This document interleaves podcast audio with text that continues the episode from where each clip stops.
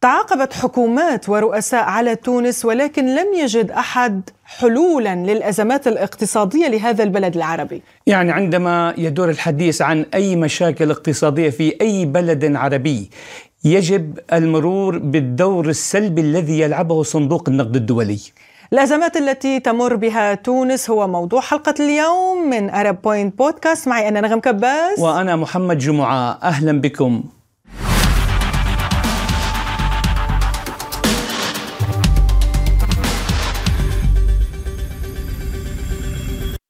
ولمناقشة هذا الموضوع تنضم إلينا عبر سكايب من تونس الخبيرة الاقتصادية الدكتورة جنات بن عبد الله. أهلا بك دكتورة جنات في Arab Point Podcast. أهلا بكم وشكرا على هذه المصافحة. يا أهلا بك، نحن السعيدين فيك دكتورة. ببدأ من الأزمات مؤخرا يعني تم الحديث عنها بتونس، احتجاجات مجددا بالشارع، اضرابات. ما هو الوضع العام الاقتصادي اليوم في تونس؟ نعم، هو وضع يتسم بالتوتر الاجتماعي، بالاحتقان الاجتماعي، بالغضب يعني الشعبي على ما وصلت إليه تونس في أزمتها المالية الخانقة، والتي تعمقت يعني في السنوات الأخيرة باعتبار تداعيات جائحة كورونا وأيضا الحرب الروسية الأوكرانية. ولكن الأسباب الحقيقية لا تعود إلى هذه العوامل الخارجية. هذه العوامل الخارجية صحيح كان لها تأثير وعمقت الأزمة، ولكن يعني الحقيقة أنه ما نعيشه اليوم هو نتيجة عوامل داخلية وسياسات وخيارات انخرطت فيها الدولة التونسية منذ الثورة إلى اليوم. فتعلمون أن الثورة جاءت من أجل رفض الشعب للنظام السياسي الاستبدادي، وأيضا لفشل منوال التنمية حيث تفاقمت البطالة وتدهورت المقدرة الشرائية. ولكن اليوم دكتورة ما الذي تغير يعني منذ الثورة حتى الآن؟ ما الذي تغير؟ تقولين الحال من سيء لأسوأ. نعم، الحال من سيء لأسوأ. لماذا؟ وشكرا في المقدمة، تعاقبت حكومات وتعاقبت يعني رؤساء، ولكن الأمر لم يتغير، ولكنه تغير نحو الأسوأ كما أشرت. لماذا هذه الملاحظة؟ وهذه الملاحظة يعني أعتبرها في في محلها، وهي تؤكد التحاليل التي انخرطنا فيها نحن مجموعة من المختصين والخبراء، ولو هناك أشخاص يعني وخبراء آخرين اتجهوا منحا آخر، منحا يدعم خيارات صندوق النقد الدولي. إذن إذا ما عدنا إلى يعني ولكن الاستدانة يعني من صندوق النقد الدولي دكتورة لا تغني يعني عن الداخل التونسي، يعني في الداخل نحن بحاجة لحلول، صح أم لا؟ نعم. ما الذي حدث في تونس؟ الذي حدث أنه وقع الالتفاف على الثورة التونسية في قمة دوفيل التي دعت إليها مجموعة الثمانية بزعامة فرنسا يومي ستة وعشرين وسبعة وعشرين ماي ألفين وأحد عشر، وفي إعلان دوفيل وقعت يعني دعوة صندوق النقد الدولي للتدخل في تونس للوقوف إلى جانب الانتقال الديمقراطي. إذن تعلمون أن عندما يدخل صندوق النقد الدولي إلى أي بلد على أساس أن هذا البلد يشكو أزمة مديونية، عندما يدخل يدخل ويمنح قروض، مقابل هذه القروض شروط تتمثل في تنفيذ برنامج الإصلاحات الهيكلية. ولتونس تاريخ مع هذا البرنامج، حيث يعود أول يعني لقاء بين يعني تدخل صندوق في تونس في منتصف ثمانينات القرن الماضي، أي في سنة ألف وتسعمائة وستة وثمانين، وتم تنفيذ هذا البرنامج. واليوم نحن نعيش استكمال ما تم الانطلاق فيه في منتصف ثمانينات القرن الماضي. ماذا يعني هذا؟ يعني أن كل هذه الحكومات التي جاءت بعد الثورة لم يكن لديها لا مشروع ولا يعني برنامج من أجل تنفيذ وتجسيم استحقاقات المرحلة. لماذا دكتورة والشعب هو من اختار؟ يعني بالنهاية الحكومات أو الرؤساء اللي تعاقبوا على تونس منذ أيام الثورة حتى الآن هم اختيار شعبي، استفتاء شعبي، صناديق الاقتراع، وحضرتك يعني تقولني بأنه ما وجدوا حلول وأنه كل ما جاء بعد الثورة لم يفعل شيء. بكل أسف سيدتي، وشكرا على هذه الملاحظة.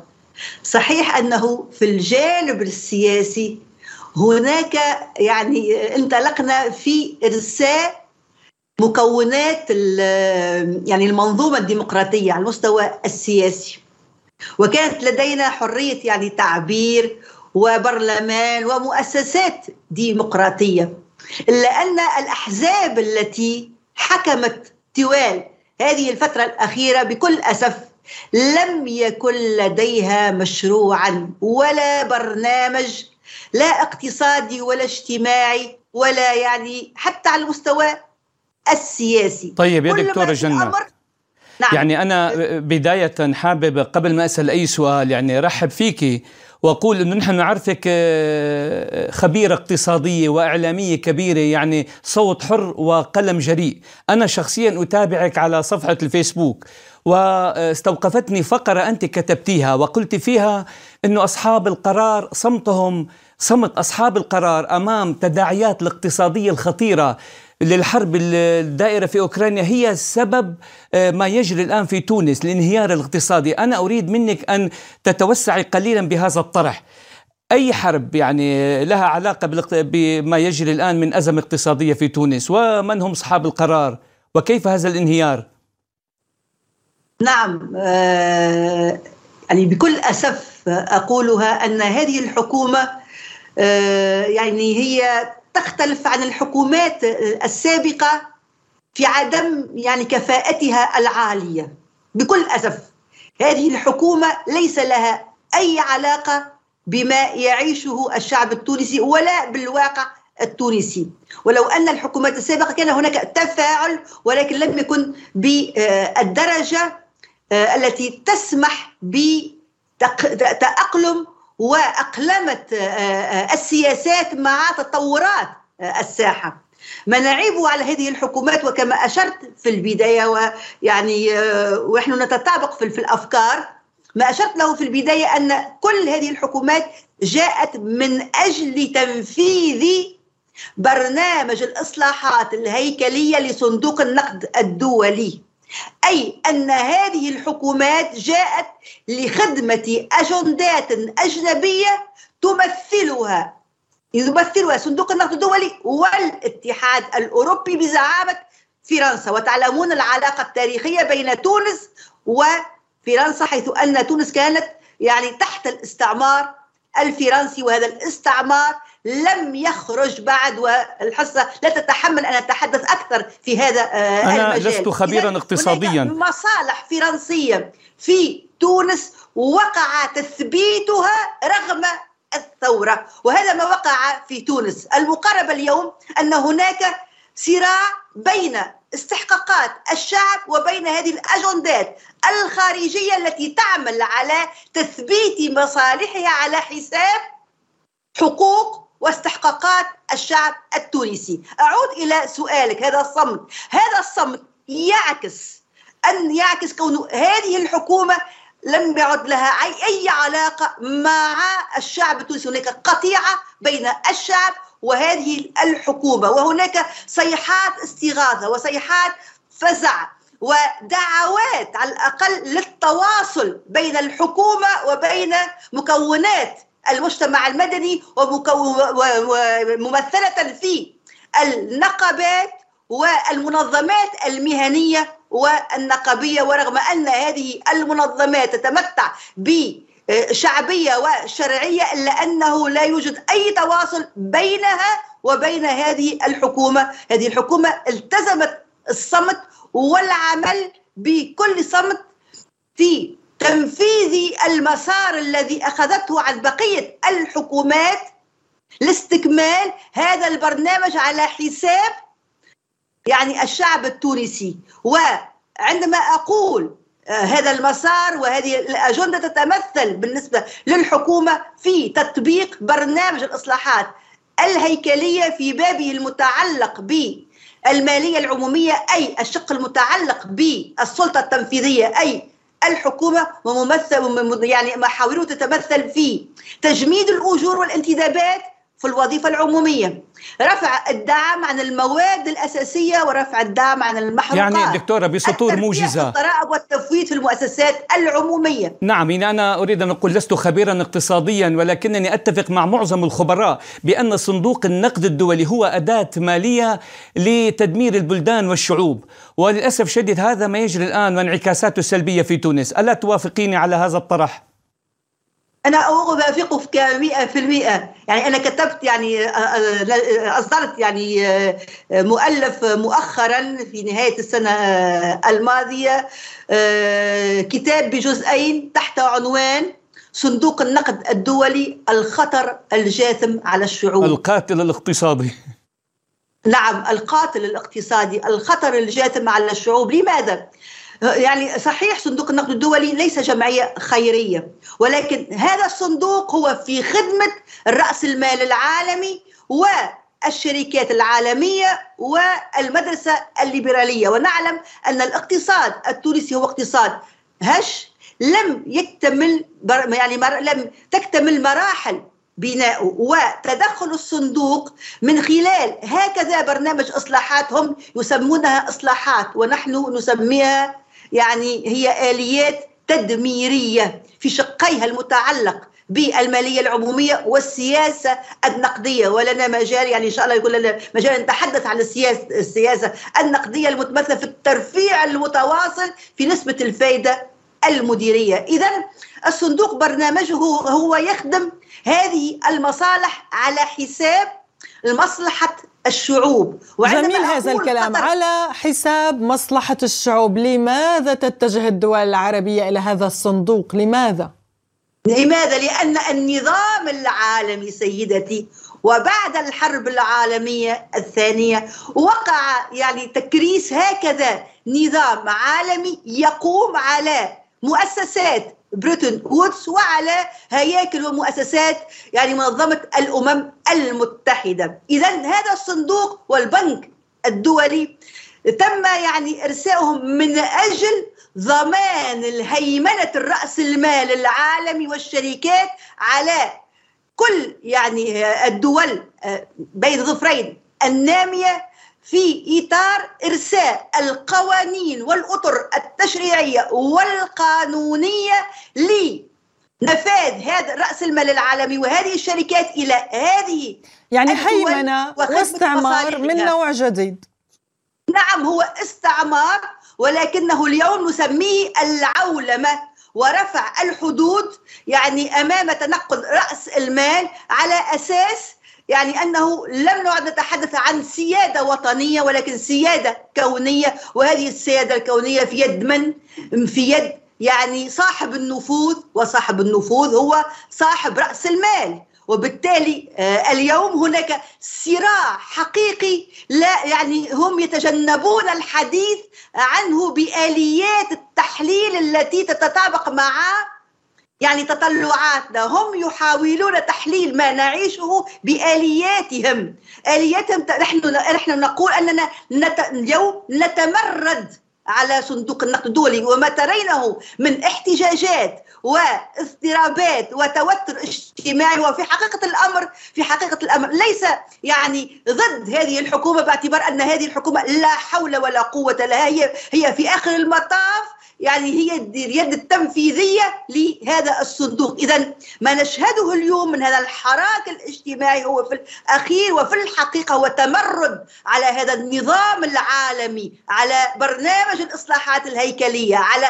رأس المال العالمي من خلال يعني تدخل الدولي في شؤوننا الداخلية. تعتبرين أن الاحتجاجات جاءت بسبب سوء الأوضاع الاقتصادية وضد صندوق النقد الدولي والاستدانة، يعني تونس لا يجب أن تكون مدانة لصندوق النقد الدولي كما تقولين، ولكن هذه الاحتجاجات من جهة أخرى طالبت بتغيير الرئيس قيس سعيد. يعني هل يمكن أن تكون هناك جهات معينة دفعت بالشبان أو بالناس للخروج مجددا إلى الشارع لأهداف ضد شخصية الرئيس بشكل خاص، أو أنه بالفعل هو الأزمة الاقتصادية الصرفة السبب الوحيد لهذه الاحتجاجات؟ نعم، الشعب التونسي عاش معاناة منذ الثورة إلى سنة ألفين وتسعة عشر، باعتبار أن كل هذه الحكومات المتعاقبة بما في ذلك البرلمان يعني التونسي كان أداة تنفيذيا لأجندة الاتحاد الأوروبي وصندوق النقد الدولي. وعندما جاءت يعني انتخابات ألفين وتسعة عشر كان هناك أمل في الرئيس قيس سعيد باعتباره رجل حمل شعارات تتطابق مع تطلعات الشعب التونسي، كتلك التي تقول التطبيع خيانة، لابد من استرجاع التونسي لسيادته الوطنية. إذن كلها شعارات تجد قبولا لدى الشعب، وبالتالي حمل معه هذه التطلعات. ما الذي حدث بعد ألفين وتسعة عشر؟ صحيح أن رئيس الجمهورية هو الذي عين وكلف حكومة الفخفاخ وحكومة يعني المشيشي، وهذه الحكومات لم يكن لديها برنامجا وطنيا ولا برنامجا حتى حزبيا وسياسي وسياسيا، ولكنها أخذت المشعل على الحكومات السابقة وبدأت في تنفيذ ما بدأت في تنفيذه هذه الحكومات. وهنا وقعت الصدمة يعني لدى الشعب التونسي أو فئات واسعة من الشعب التونسي، باعتبار أن هذه الآمال التي حملها مع قيس سعيد كانوا ينتظرون أن تكون لقيس سعيد يعني رؤية واستراتيجية مغايرة ويعني متناقضة مع ما جاءت به الحكومات السابقة. يعني الشعب علق الآمال على الرئيس قيس سعيد، علق الآمال، وهل أصيب بخيبة أمل؟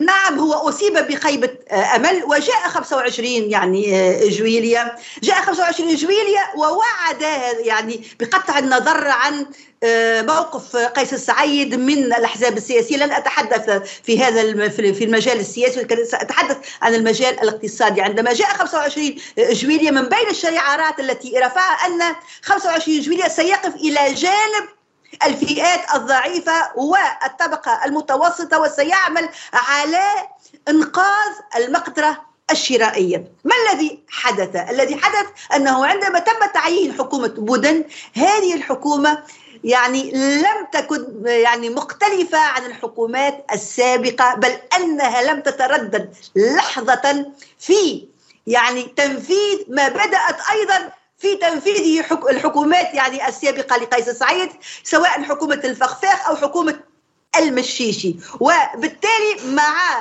الزمن وتطور الأحداث يعني لربما استفاق الشعب التونسي أن قيس سعيد لم يكن لديه أي مشروع اقتصادي وأي مشروع اجتماعي، بل أن الأزمة تعمقت مع يعني الحرب الروسية الأوكرانية، وبالتالي تبخرت كل الأمال. بما أنه ذكرتي ما يحدث الآن في أوكرانيا، نعم، هل تنتظرون أي نعم. دور روسي في تونس يعني لحل حلة هذه الأزمات، خاصة أنه روسيا هي المصدر الأول للقمح في العالم؟ نعم. هل يمكن أن تساهم روسيا بطريقة أو بأخرى ب حلحلة الوضع الاقتصادي في تونس؟ إلا عن طريق الدعم الاقتصادي، دعم تصدير القمح، تصدير نعم. الأسمدة، نعم. تصدير نعم. هي الأزمة اليوم بالنسبة للإمدادات من المواد الغذائية والطاقة، تعلمون أن بسبب ارتفاع قيمة الدولار وبسبب يعني الحرب الروسية الأوكرانية كل الأسعار هذه المواد الغذائية والأساسية والمحروقات ارتفعت الأسعار، وتونس لها نسبة تبعية مع الخارج عالية وعالية جدا بالنسبة لهذه المواد. تونس تورد ما يعادل سبعين بالمئة من احتياجاتها من الحبوب، تونس تورد ما يعادل ستين بالمئة من احتياجاتها من الطاقة يعني من السوق العالمية. إذن أي ارتفاع في الأسواق العالمية سيترجم في تونس بارتفاع الأسعار في الأسواق الداخلية، وأيضا بعدم توفر هذه المواد. لماذا؟ لأنه احتياطي من العملة الصعبة في تونس هو أيضا في تراجع بسبب ضعف الصادرات التونسية وتفاقم العجز التجاري، إذن وأيضا بسبب تراجع قيمة الدينار. إذن اليوم هذه الحرب تسببت في ارتفاع الأسعار على المستوى يعني المحلي وفقدان هذه المواد، والخروج من هذه الأزمة لا يعني لا يرتبط بالمساعدات الدولية، ولكن يرتبط أساسا بتغيير السياسات الداخلية. لماذا؟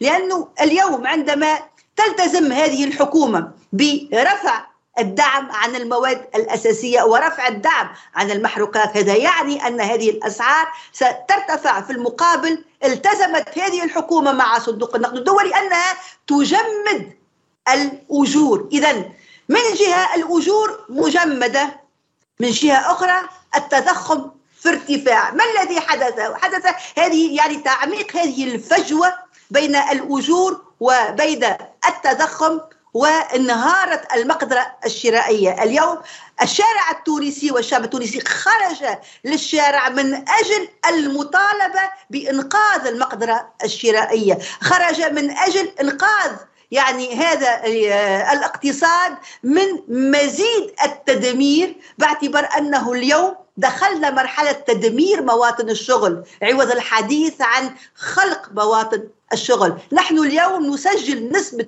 نمو للناتج المحلي الإجمالي قرابة صفر في المئة أو واحد في المئة واحد في المئة لا يمكن أن نتحدث يعني في ظلها بخلق الثروة وخلق مواطن نعم الشغل. دكتورة جنات، يعني نعم. لنا سؤال أخير بما أن الوقت يعني يستعجلنا تماما. آه يعني الأزمة الآن في تونس هي أزمة اقتصادية حادة جدا، ويقال ويقول الخبراء أن الحل هو بتحسين الحياة السياسية. إذا مشكلة اقتصادية تعالج بتحسين الحياة السياسية. ما هو المرتقب الآن؟ ماذا ينتظر نعم يعني الشعب التونسي؟ نعم، هي يعني هي العلاقة بين السياسي والاقتصادي في بعض المراحل من مسارات يعني مسارات حياة الشعوب لا يمكن الفصل فيما بينها. اليوم السياسي مرتبط بالاقتصادي والاقتصادي مرتبط بالسياسي. نحن اليوم نعيش في حالة يعني عدم استقرار سياسي، هذا صحيح، ولكن ما أعمق أيضا يعني الأزمة السياسية هو انعدام الرؤية وتدمير، حقيقة تدمير كل ما بدأت الثورة في يعني تكريسه وإرساؤه في في مستوى يعني بناء المؤسسات الديمقراطية. اليوم الحياة السياسية هي حياة استثنائية ولا تخضع لأي منطق تقليدي ما نعيشه يعني تعيشه الشعوب العادية في إطار ما يسمى بالديمقراطية. اليوم هناك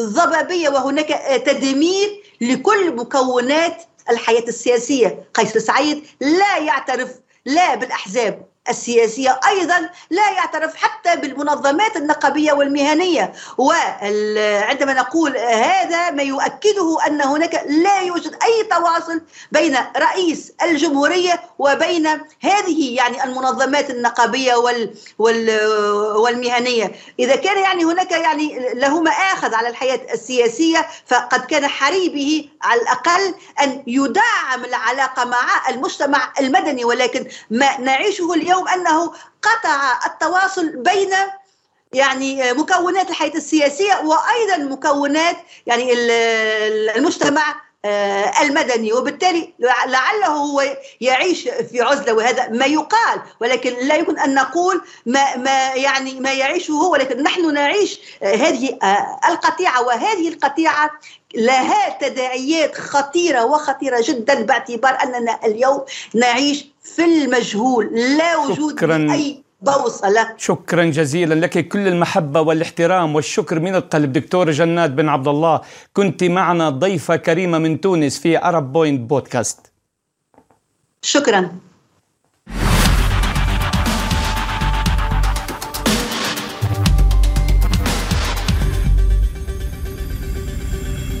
يعني فعلا نغم إذا بدنا نلاحظ رحنا على شروط صندوق النقد الدولي نرى كارثة. يعني يعني انتبه للشروط اللي بيحددها صندوق النقد الدولي. أولا تحرير سعر الصرف، ثانيا إلغاء كل الحمايات الاجتماعية، تقليص القطاع العام، تخفيض الرواتب، الاعتماد على الديون. يعني شروط وكأنه يقول الصندوق أنه لا خير لكم ما دمت أنا سيد الموقف.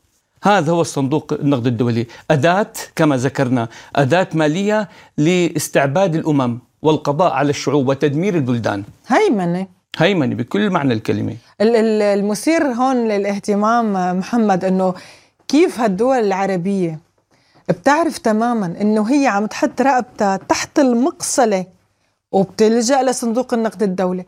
قديه عنا نحن دول عربية غنية ثرية، دول الخليج مثلا، نعم نعم نعم. معقولة ما قدرانين يعملوا صندوق نقد مو دولي عربي؟ مصر مديونة بحاجة مصاري، تعطيها من الصندوق. اليمن كارثة مجاعة، أعطوها من هالصندوق. سوريا مدمرة إعادة إعمار، أعطوها من هالصندوق. وين رايحين على صندوق النقد الدولي؟ ليش عم تسلموا رقبتكم؟ الخليج ما بيعتمد على صندوق النقد الدولي. الخليج لا، ما قال لك أنه هن يعملوا صندوق نقد لهم خاص عربي. صندوق النقد الدولي ما بيسمح له الخليج يعمل هكذا صندوق آخر. يعني ذكرتين في مقاله صندوق عربي بس ما نفعل. نعم فيه. يعني ذكرتيني مقاله الكاتب الاقتصادي الأمريكي جون بيركنز، تحدث قال أنه لاستعباد الأمم والقضاء على الشعوب هناك طريقتان، بحد السيف أو الديون. تبدأ القصة بماذا؟ باختيار بلد فيه ثروات باطنية تثير لعاب الشركات الأمريكية، بعد ذلك ترتب رشوة للزعيم السياسي في هذا البلد لاقتراض كمية ضخمة من الأموال مقابل منح الشركات الأمريكية عقود ومناقصات إلى آخره. وهنا تغرق هذه البلدان أو هذا البلد الذي اقترضه يغرق بمستنقع الديون والتبعية الاقتصادية للولايات المتحدة الأمريكية، ليأتي القاتل الاقتصادي اللي هو صندوق النقد الدولي يبدأ ما دام ما فيكم ان انتم تعطونا تسددوا الديون، اعطونا عرض من هالبلد، اعطونا اعطونا نفط تبعكم باسمام بخسه جدا لشركاتنا، خلونا نعمل عندكم قاعده عسكريه، صوتوا معنا بالامم المتحده، ابعثوا لنا قوات عسكريه الى مناطق ساخنه مثل ما صار بالعراق إلى آخره. بيعونا و... مشاريعكم الاستراتيجية. نعم. صاروا بيشتروها، صاروا بيبيعون إياها ليدفوا ديونهم. نعم. وإذا فكر زعيم سياسي برفض هذه الشروط، شروط التعاون، يلقى حتفه، يقتلونه كما حصل لصدام حسين ملك فيصل بن عبد العزيز، وكما حصل لرئيس الوزراء الإيراني الأسبق محمد مصدق. كلهم قتلوا لأنهم رفضوا التعامل مع أو أو أو قبول شروط صندوق النقد الدولي. ايه، وحتى انه هني اما بيقوموا حرب على البلد. لا انا عم عيطك. لا لا صوتك منفعل شوي. لا لا هو انت صوتك جفوري يخزي العين. لا هني كمان انه بالنسبه للرؤساء اما بيغتالون الا اما بيعملوا لهم ثورات ملونه، وببلشوا انه على اساس احتجاجات ضد الاوضاع الاقتصاديه القاتله والى ما هنالك، بيكونوا دمروا البلد ورجعوها مئة سنة لورا. نغم انت كمان خبيرة اقتصادية، كمان بدي اسالك كخبيرة اقتصادية، هل هناك دولة في العالم اعتمدت على صندوق النقد الدولي وحققت نهضة اقتصادية؟ نهائيا ما في. يعني تخيل انه ولا دولة هالقروض الاخديتها من صندوق النقد الدولي لتعمل مشاريع ببلدها او لتحسن من مستوى معيشة المواطن قدرت تعمل شيء، لا حسنت من مستوى معيشة المواطن ولا حتى بنت أي شيء بالبلد. يعني ما استفدت من هالمصاري، وين راحت؟ انسرقت، طارت، آه شو عملوا فيها؟ هي لو نظرنا الآن إلى ما جرى مع الأرجنتين، إكوادور، آه، اليونان، تونس، العالم. مصر، السودان، الأردن، لبنان الآن بالطريق. كل هذه الدول تعاملت مع صندوق النقد الدولي. شو صار فيها؟ ارتفعت الضرائب والديون والبطالة والفقر، مم. وانخفض الاستثمار، مم. وانخفضت القيمة الوطنية للعملة، قيمة للعملة الوطنية، وانخفض القدرات الشرائية، انخفضت. طب ما هي أكبر مسألة على ذلك يعني؟ وبيرجعوا بيقعوا بنفس الفخ، بيرجعوا بيقعوا بنفس القصة إنه ليش يا عرب ليش عم تستدينوا؟ وقفوا جنب بعضكم، أنتوا القوة. العرب والدول العربية قوة من الثروات ما في مثلها بالعالم. يعني هاي المنطقة أكتر منطقة بالعالم فيها طاقات بشرية، ثروات باطنية، معادن، طاقة، موارد طاقة. صحيح. شو ناقصكم لحتى ما بتساعدوا بعضكم وبتساندوا بعضكم راكدين تستدينوا من صندوق يعني النقد؟ يا بائع الأرض لم تحفل بعاقبة ولا تعلمت أن الخصم خداع، وغرك الذهب اللماع تحرره إن السراب كما تدريه لماع. يعني بنهاية الحلقة ما بنتمنى كل الخير للشعب التونسي، وبنتمنى أنه يلاقوا صيغة بعيدا عن صندوق النقد الدولي، يلاقوا حلول داخلية، لأنه المشاكل هي داخلية مانا من الخارج أكثر مما هي من الداخل، وهي التبعية أيضا محمد، التبعية لدول أخرى كبرى كارثة إذا لم يكن الموضوع شراكي وند لند. صحيح. تختم أنت يا محمد؟ تختم أنت. بهيك بنكون وصلنا صوتك لنهاية أحلى. لا لا لا أبدا. نهاية حلقة اليوم من Arab Point Podcast، قدمناها لكم أنا نغم كباس وأنا محمد جمعة. شكرا لكم. لا تنسوا تتابعونا وين؟ فيسبوك، يوتيوب، بودكاست، وتويتر، واكتبوا لنا بتعليقات تحت الفيديو وتفاعلوا معنا أكثر لنقدر نقدم لكم دائما محتويات أفضل، لأنه تفاعلكم أكيد بشجعنا لنقدم أكثر. إلى اللقاء. إلى اللقاء.